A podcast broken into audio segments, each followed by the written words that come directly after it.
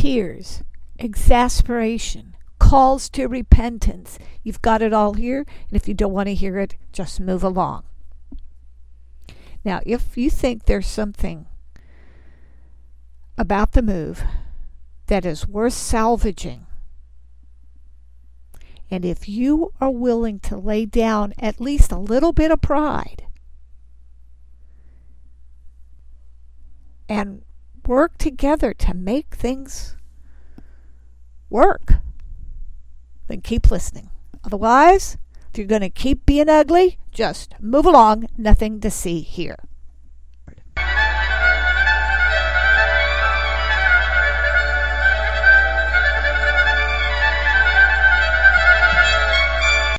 Welcome. This is Jesus, the patterned son, attempt to give you sonship doctrine that is faithful and fulsome, or in other words, a go at it that's biblical and orderly. Good morning. Hello, shalom.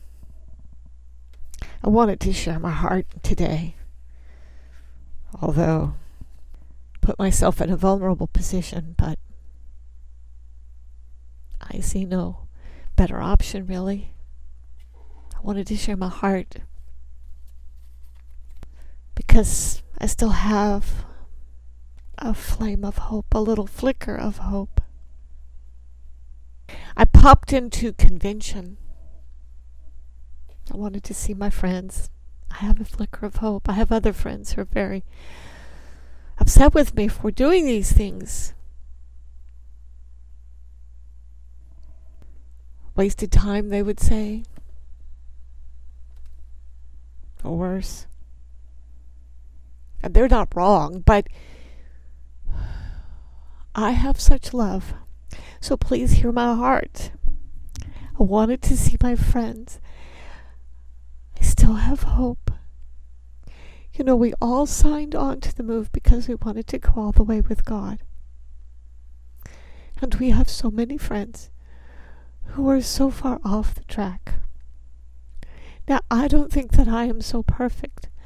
I pray with tears nearly every day, Lord. Help me to do the right thing. I struggle with shortcomings of results. And I'm quite certain that not all my friends do this or feel this way. Just a moment, I have to wipe a tear. I'm quite certain that what I say will not help me. But I am so desirous that it might help someone else. It will open me up to attack. Possibly even lose the very relationships that I care so much for.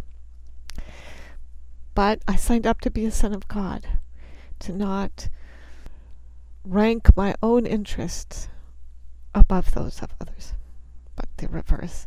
And so this is how I live, even though often the results are not the way I wish, but it's the best I know how to do.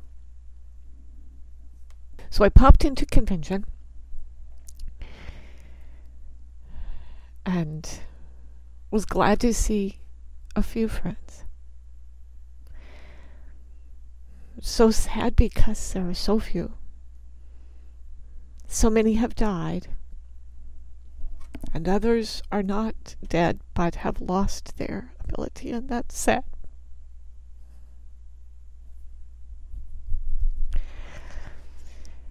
And this is a warning to everybody. you Better do the right things while you had the opportunity. And then there were others there, others who were not there, others who were not there, young enough to be there, but chose not to be. And all of this is sad. But at the end, I made, I made real attempt to go out there and have opportunity to talk after convention and day, morning after. People are not eating in the restaurant. I haven't for decades now. but I went to see about having breakfast. Well, no one was having breakfast, but I did get to say hello to a few people in the lobby.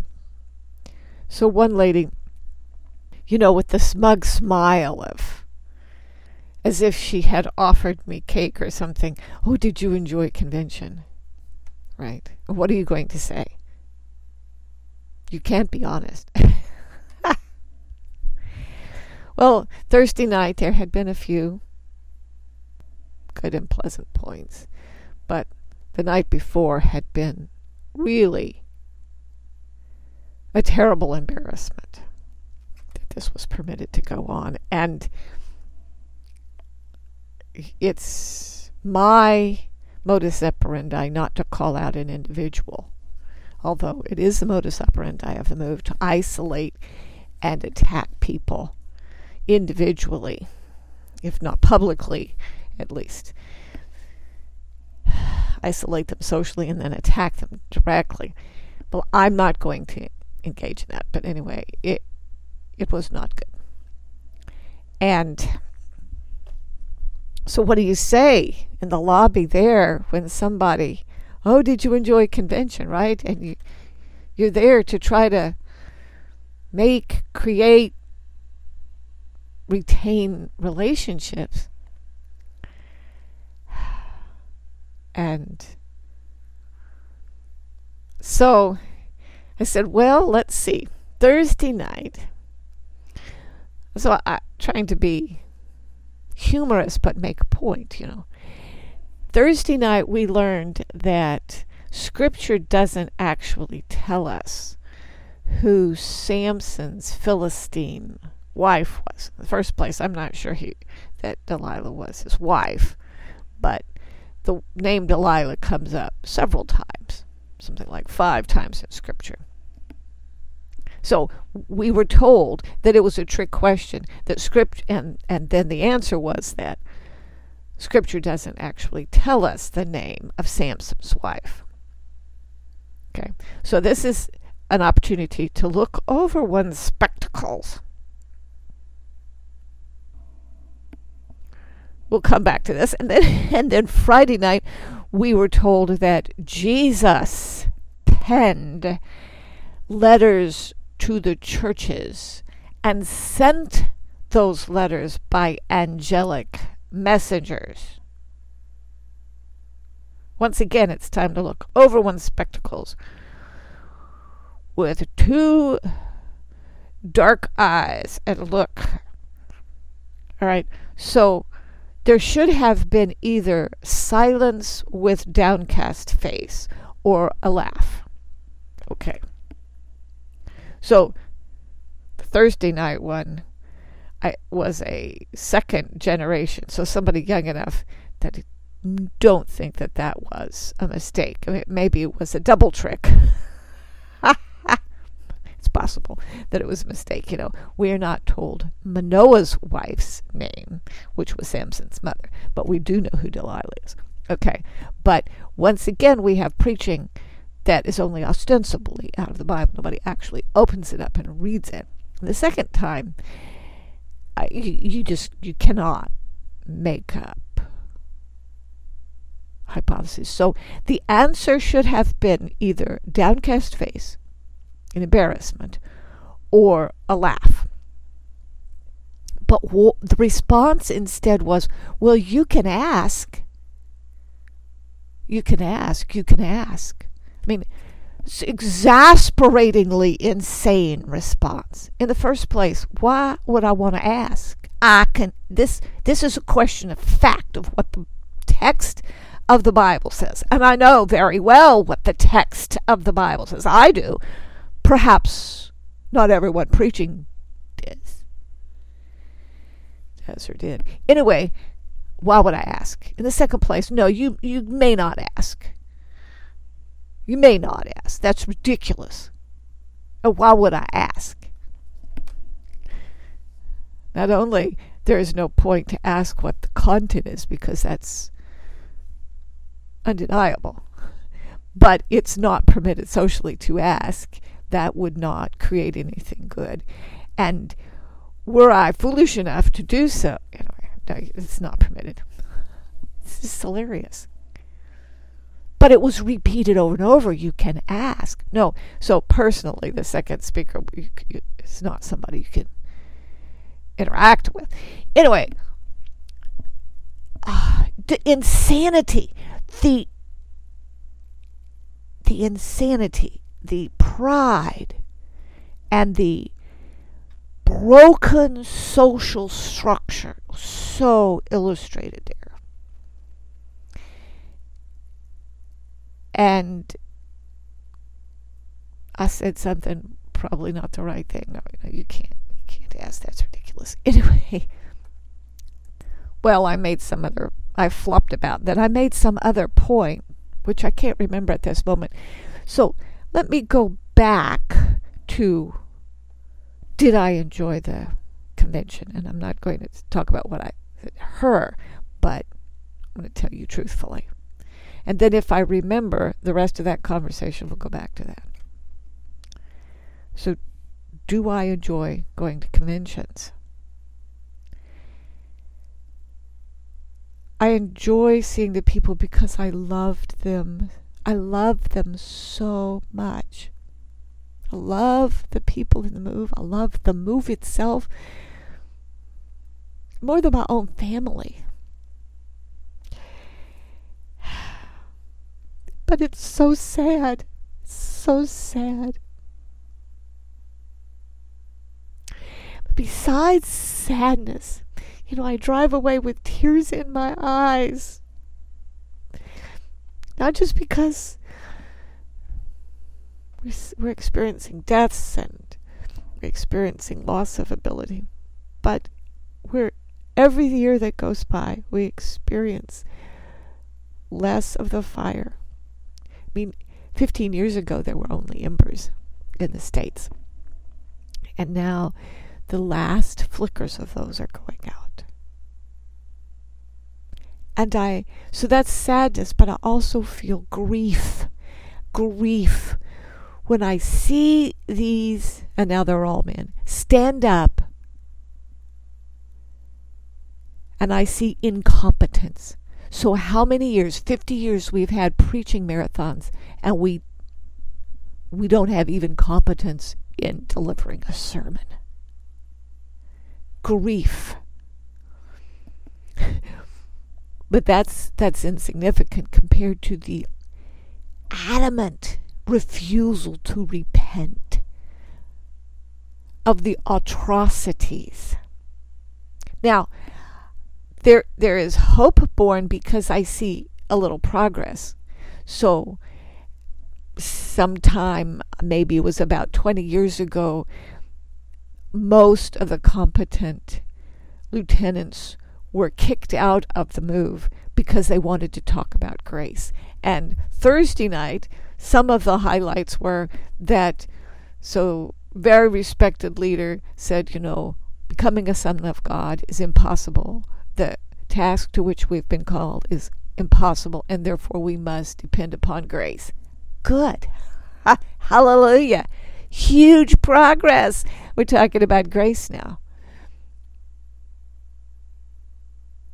And you can see that there is some personal progress in the life of the preacher who has acted so extraordinarily badly, so massively for so long. And you see in what he said that there is progress there. But is there repentance as a move? As a whole group? No, there's the adamant, insane pride and holding to the sin of years past.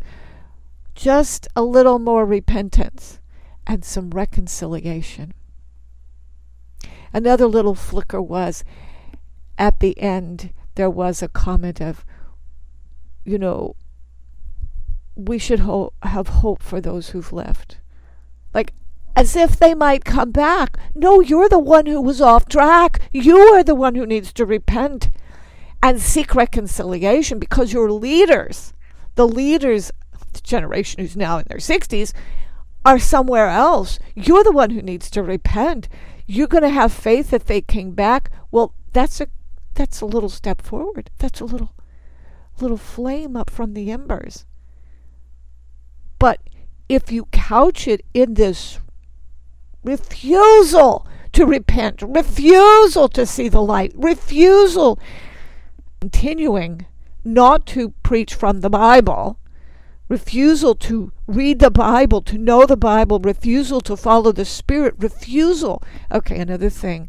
Such grief, refusal to be pastoral. There has not been any shepherding for how many decades? If there were ever, I was too young to know what was going on, 60s and the early 70s in terms of that. But I can see now there's no shepherding. When I went to Bowen's and I would eat with the people and I would talk with the people, after I preached, women came out of the woodwork all over, wanted to talk with me. And one of the things that was said very clearly and not just once was, Thank you for eating with us. Thank you for talking with us. You see, so the people who have more money or more status, they don't sleep in the dorms and they might not even eat at the tabernacle. So, folks in the tabernacle are dealing with the weather. Sam wanted eating out in the open, and everybody else has a house high status people have a house. And so there's not there's not shepherding. There's not pastoring. In a context of high criticism and telling you how to run your life, right? So here are people, and I see this, I see this since I've run my own life economically for decades. I see elders who have not run their economics well. They have not run their family well, you can see, because their children are not with them. and they're continuing to act badly interpersonally, and yet they want to tell you somewhat randomly how to run your life. Oh, I'm sure I've told you. there was this elder who wasn't coming to service. He lived on the farm. He didn't always come to service. He, you know, had excuses. But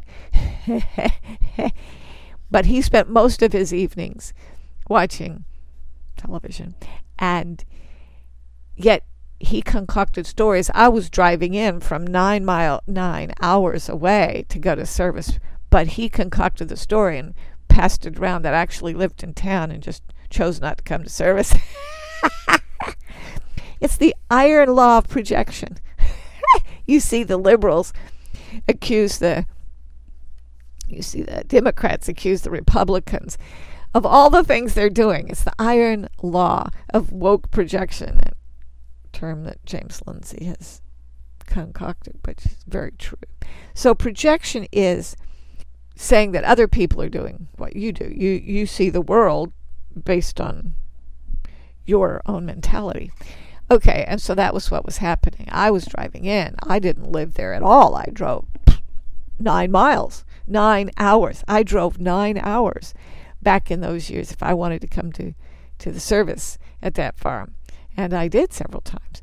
But he told everybody I lived in town, just wasn't choosing to come to service. Well, there are some times I have lived in town and chosen not to come to service. Okay, look, here is another real point. And I grieve. So the move still thinks it's the elite they're the ones who know the Bible. Well, back in the 60s when they were preaching the, the tabernacle, yes, there weren't very many people who did that. But today, driving home, turning on the radio, I got better tabernacle teaching than I ever heard in a move. And people do know who Manoah's wife was and who Delilah was, generally, in any church. Oh, but the move thinks they're all that and a bag of chips. They think they're yeah, well that that's pretty apt because bag of chips is commercial. so the move was go to the wilderness and now we have whole prepping movements which the move is innocent of. The move still officially in some places thinks they will never die, but they can't even believe for healing. They are so far away that they have concocted and generally agreed upon concocted stories about why we shouldn't even pray for healing, shouldn't even believe for healing. And we've got other, many other groups that see miracles fairly regularly. And the move is standing over here, steeped in their pride to the point they look insane. And other churches who was said kind of amusingly, "Oh, we're not Pentecostal." I don't know where my my two year old grandson got this. He was jumping up and down saying, "Praise the Lord." Well, that was very cute, but uh, newsflash: we are Pentecostal. D- the move was always Pentecostal. If you came out of the latter rain, latter rain came out of Pentecost. So sorry, ding a ling a. You think you're not Pentecostal because we've been on our leaves for so many decades. You don't even know about it. There was a story somebody had been asked for prayer. Okay. So somebody who's not in the move asked a move person whom they knew from work, uh, job, situation to pray for them. And so that was mentioned at the convention. So you don't even know that 15 years ago or more, the the church generally started this. Well, we're not going to pray, put you on our prayer list. We'll pray right now right? If you expect miracles, you would pray right now. You don't say, "Oh, we'll pray." Anybody wants to take this up? You're like, because oftentimes that doesn't happen. But if it does, just putting somebody on your prayer list.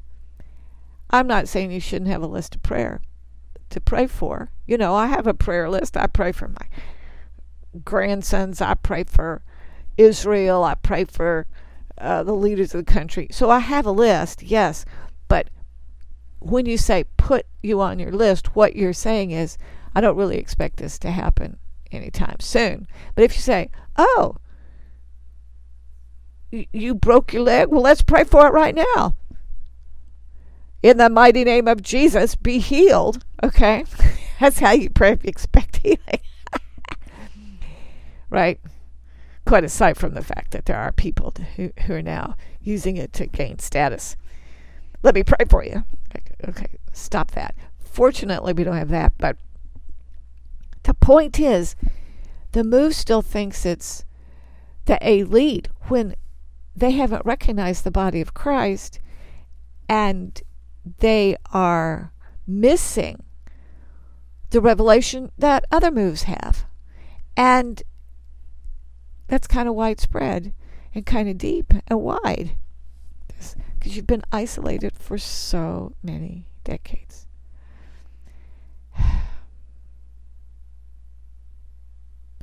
And this refusal to, to study the Bible.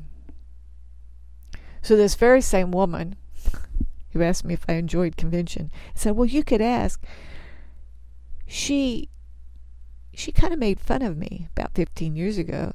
She said, Oh, you, you like to study. Because she walked into my house, my living quarters there, and I had Bible study helps books all on the table. Oh, you like to study. Ha ha ha. Yeah, I do like to study. Ha ha ha. Because I get revelation when I study the Bible. Have you ever heard anybody in the move preach on the tabernacle actually from the Bible? Or have you always seen them preach from a diagram? But never from the Bible.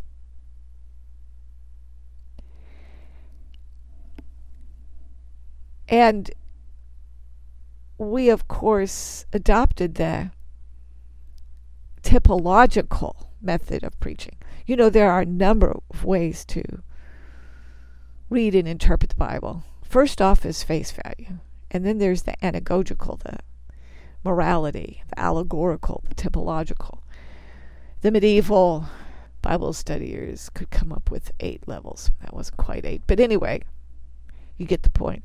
My dicta would be maybe all eight, but none of them had better violate the face value. Oh, this reminds me what I said. Yeah. So I remember in convention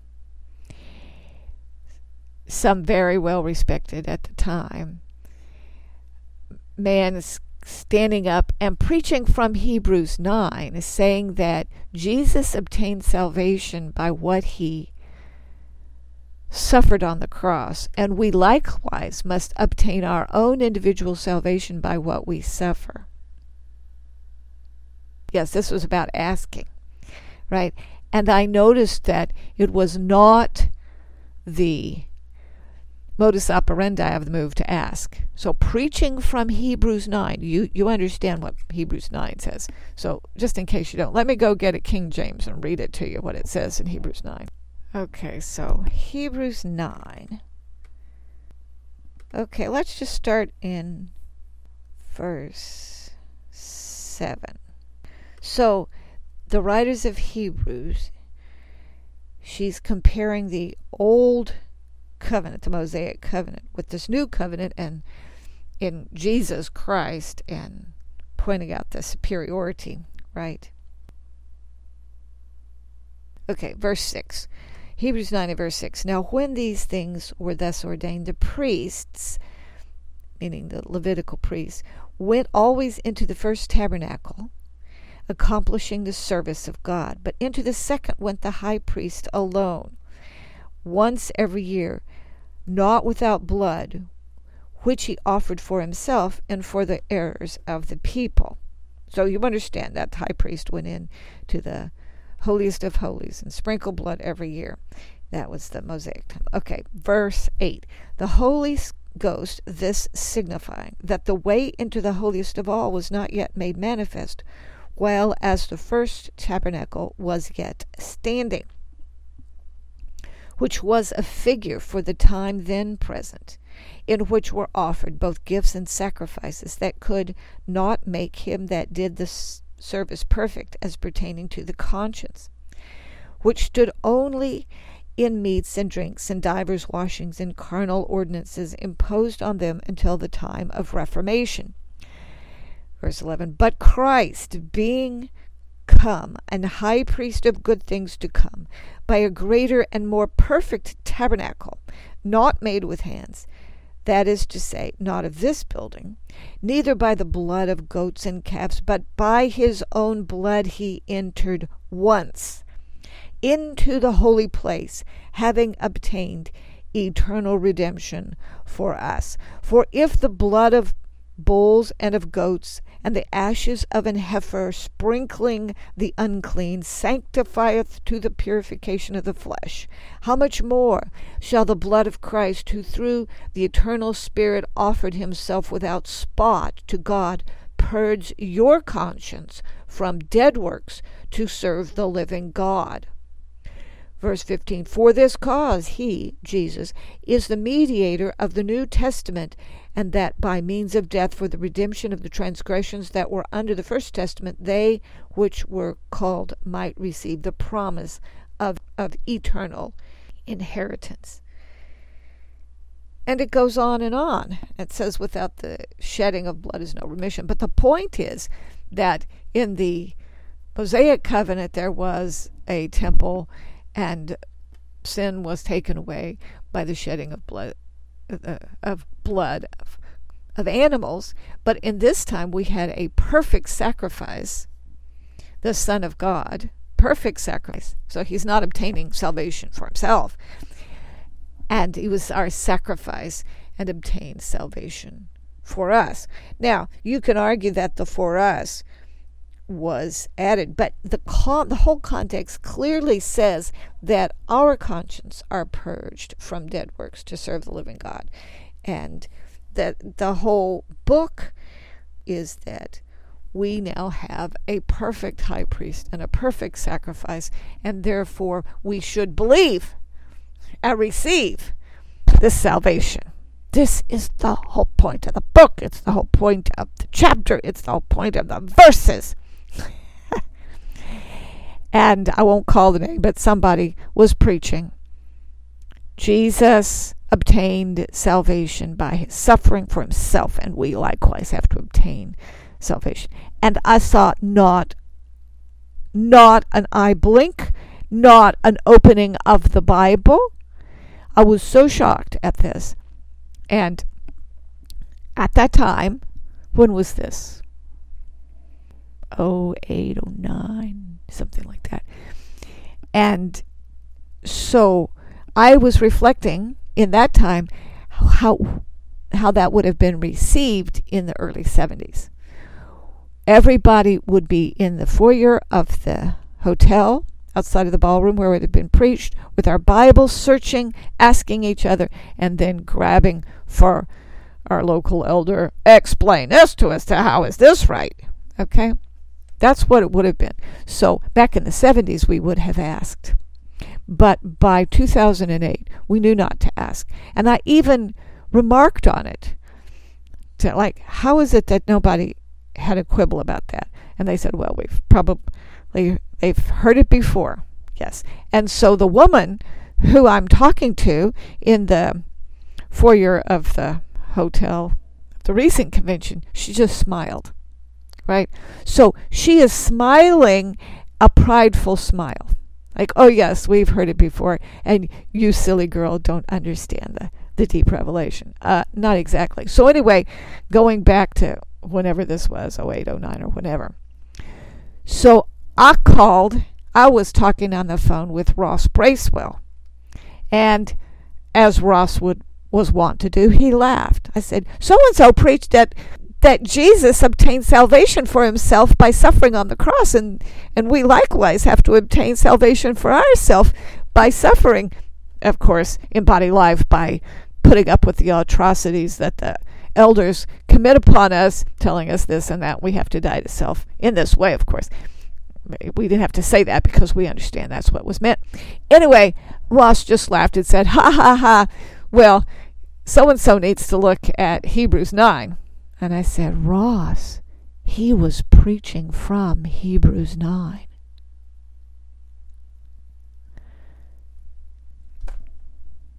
He was actually preaching from Hebrews 9. He said, Turn to Hebrews 9, and that's what he preached. So nobody's reading the words on the page. Nobody was reading the words on the page in their homes. That's why I got ridiculed for, oh, you like to study, ha ha ha. And today people aren't even opening the Bible. Now, I think that maybe part of this is that the preachers are so old they can't actually see the page. They can't actually see the page, and that's why they don't open their Bible and read it.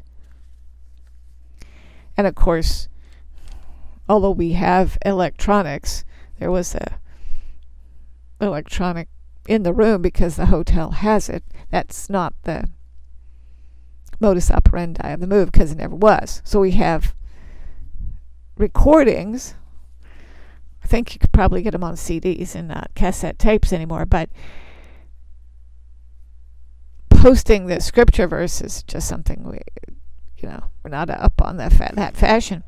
The move. So it's very sad when you get questions of fact and no one knows.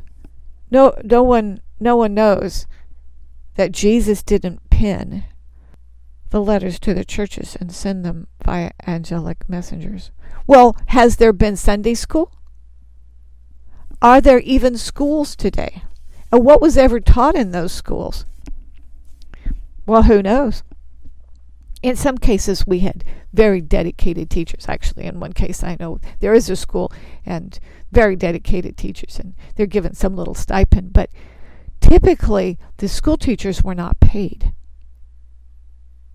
So people have to go out and do careers for money. Other people are completely poor. And there was never any addressing. Again there's still to this day not the acknowledgement that sam taught us not to have bank accounts. And we have people who have insurance agencies. You know, and you could say, fine. You'd say, well, I don't agree with that. Uh, I chose to do this. This is how the Lord's led me. We have it changed you know, but none of that's happening. You see, there's no acknowledgement of change. There's no acknowledgement of repentance. There's no acknowledgement of ever being wrong on the part of the ministry. But anybody else, people who were good ministers, who actually did shepherd people, people who ran businesses, people who took care of other people, and were and either stepped away or kicked out, either way they're the ones who should have respect. I think when we all get to heaven, there's going to be a lot of surprises. People walk around with rank, whether whether or not they're going to be bigger in spirit or they have rank uh, insignias. I don't know how that's going to work out, but we're going to see that there are many women who said nothing all their lives, but who cooked for everyone who took care of all the children, who cleaned, and who worked on their character and followed Jesus in their humble callings, and they're going to have great respect in heaven. And there are going to be other people who stepped on people, who elbowed people for rank, who have rank, who are proud of their rank in the social structures of men who are going to find themselves just barely squeaking into heaven. And there are going to be people who violated their conscience, who who stuck themselves, who sacrificed their relationship with the Lord to follow great preachers, people who were considered to be great preachers preachers who had great respect and who tore hooves off the sheep, who we will not find in heaven. You know, Dante in his Inferno, he, he had a tour of hell. That's what Dante's Inferno, the great book, was. And in the tour, there was a whole level of hell where bishops were roasting in their graves. I think he, he, he said it this way respectfully so that it wasn't indecent, so he wouldn't get in trouble from the bishops. But they were in a lower bolgia of hell, lower rung, closer to Satan. And in Dante's hell, I think Satan was a small and very cold place in the center of hell. But the bishops had their special place, and much lower than the gluttons, much lower than the. And so I think we will find that what we tend to respect in the social structures of men will not be what God respects. So here is my point, please. You know what is right and wrong. You have allowed yourself to be confused, battered by preaching, in, by incompetent preaching, by a method of caring for your souls that wasn't shepherding. You, but you still know what was what's wrong and right. Most of you were taught by your mothers. So in all of your doing to become sons of God, notice that your very character is really at issue. That's not what been that's not what has been preached. It has been preached that you need to do what the elders tell you, but the Bible clearly says get away from rage and be kind to other people. And you know, we should look at some of those scriptures what's called the Haustafeln, the the lists of character building. So, you know, we've heard Ephesians 4 and 11 so much that it's burned a hole in our ears. But what about the last part of Ephesians 4? Let him who steals steal no more. Let us labor let no corrupt communication. Grieve not, Holy Spirit. Let all bitterness, wrath, anger, and Be ye kind to one another, tenderhearted, forgiving one another, even as God, for Christ's sake, has forgiven you. Have you heard a sermon on that in the move in 50 years? So I'm calling you. I'm calling you, beloved, really, because I really do love you. Open your Bible and work on your character. Open your Bible and actually read it. And don't believe something that's completely contrary to the face value. Uh, you know I believe in typological preaching. But there's also nonsense. And somebody can stand up and twirl around and preach for two hours and say nothing good. But there are telltale signs of stupidity.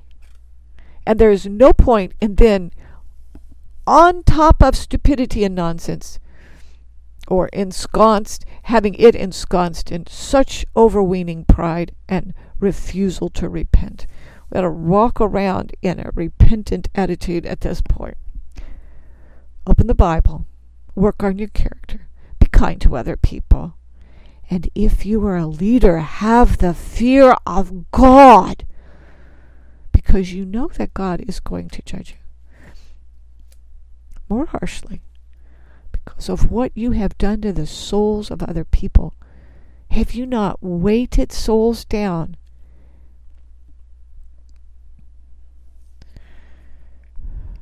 You've attached concrete blocks to little children and thrown them in the lake. People who were less gifted mentally than you, couldn't study the Bible, tried to do the right thing, and tried to do because you were the preacher. But you have thrown people out of salvation, led them to deny the Lord that bought them, kicked them out for wanting to talk about grace, broken up families, snatched economic ability from people and your grandchildren go to college, but there's a whole generation of us who didn't because that's what was preached. Told us not to see our families when we were in our teens. And there's been no repentance. There's been some improvement. But, folks, you're still flying the plane nose to the ground. At this point, the nose cone is already touching the ground and you're still flying it in a downward direction. I'm calling you to repent. I'm calling you to open up your Bibles, open up your hearts, start doing the right things that you jolly well know to do. This is why I don't enjoy going to conventions. I am grieved, deeply grieved about the fundamentals, and exasperated exasperated. So, things that you th- so for 50 years you think you've been the elite and you confident that you are the sons of God on the earth, the hands and feet of Jesus, to the point that you forgot about Jesus. Even today, I don't hear Jesus preached today there are sometimes prayers. when I left the move, there were no prayers. There were no prayers. And talking about Jesus was said to be a Jesus spirit. It was a religious spirit to talk about Jesus back in, what was that, 1979 or so. So there needs to be repentance, turning around. The very worst sin of all is to substitute yourself for Jesus. And that's exactly what happened. Do you remember when we used to preach out of, of Song of Songs, right? And uh, so, but when I came back in 06, Brother Joe said, Yes, uh, we've corrected that. The ministry is only the best man. It's not, it's not the bridegroom. Okay, let's get it really straight. I, I don't think there has been any straightness. Okay. And, you know, when you have good brains and you try to take doctrine out of the phenomenal, right, into the noumenal, basically what you're saying is we're not going to permit you to ask a question. That that was actually what was preached Friday night. That was was the real import.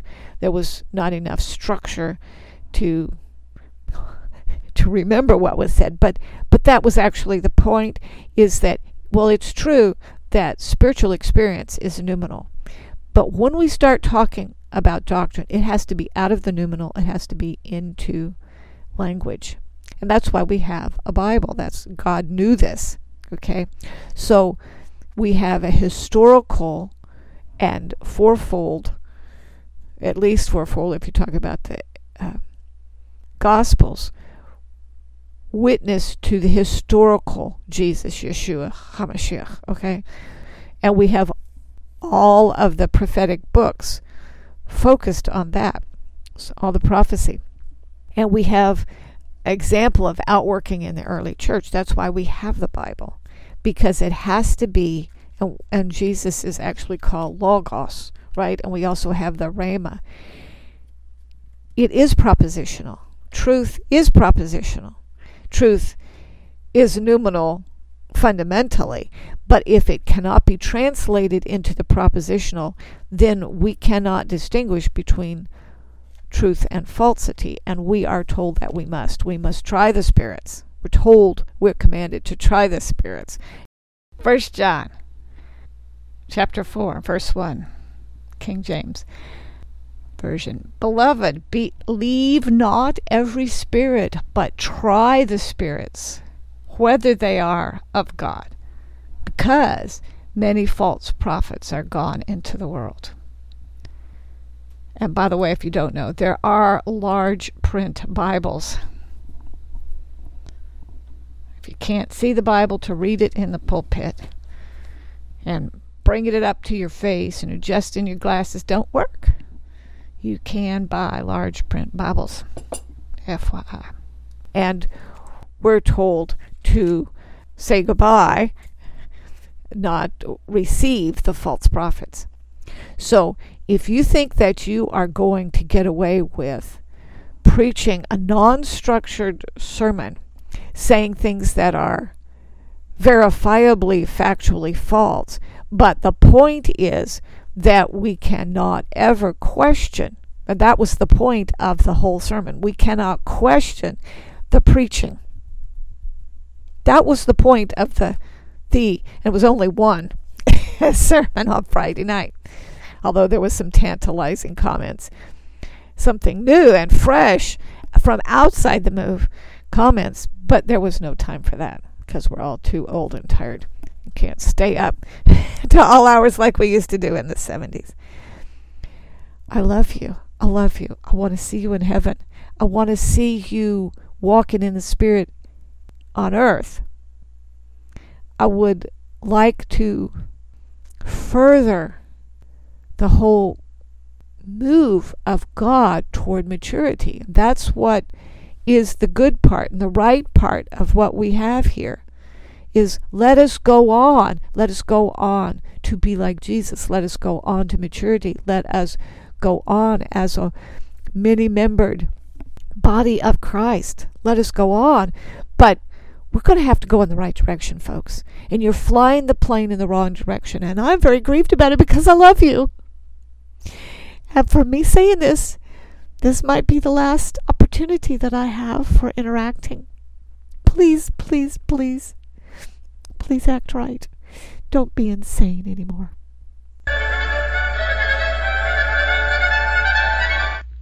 Please give us a like wherever you are listening to us so that others might find us, and please share directly with those who might be interested. You are invited to write us at sister at jesuspatternson.org. Sister at And of course, you are welcome to come to our website at jesuspatternson.org. May the Lord bless you.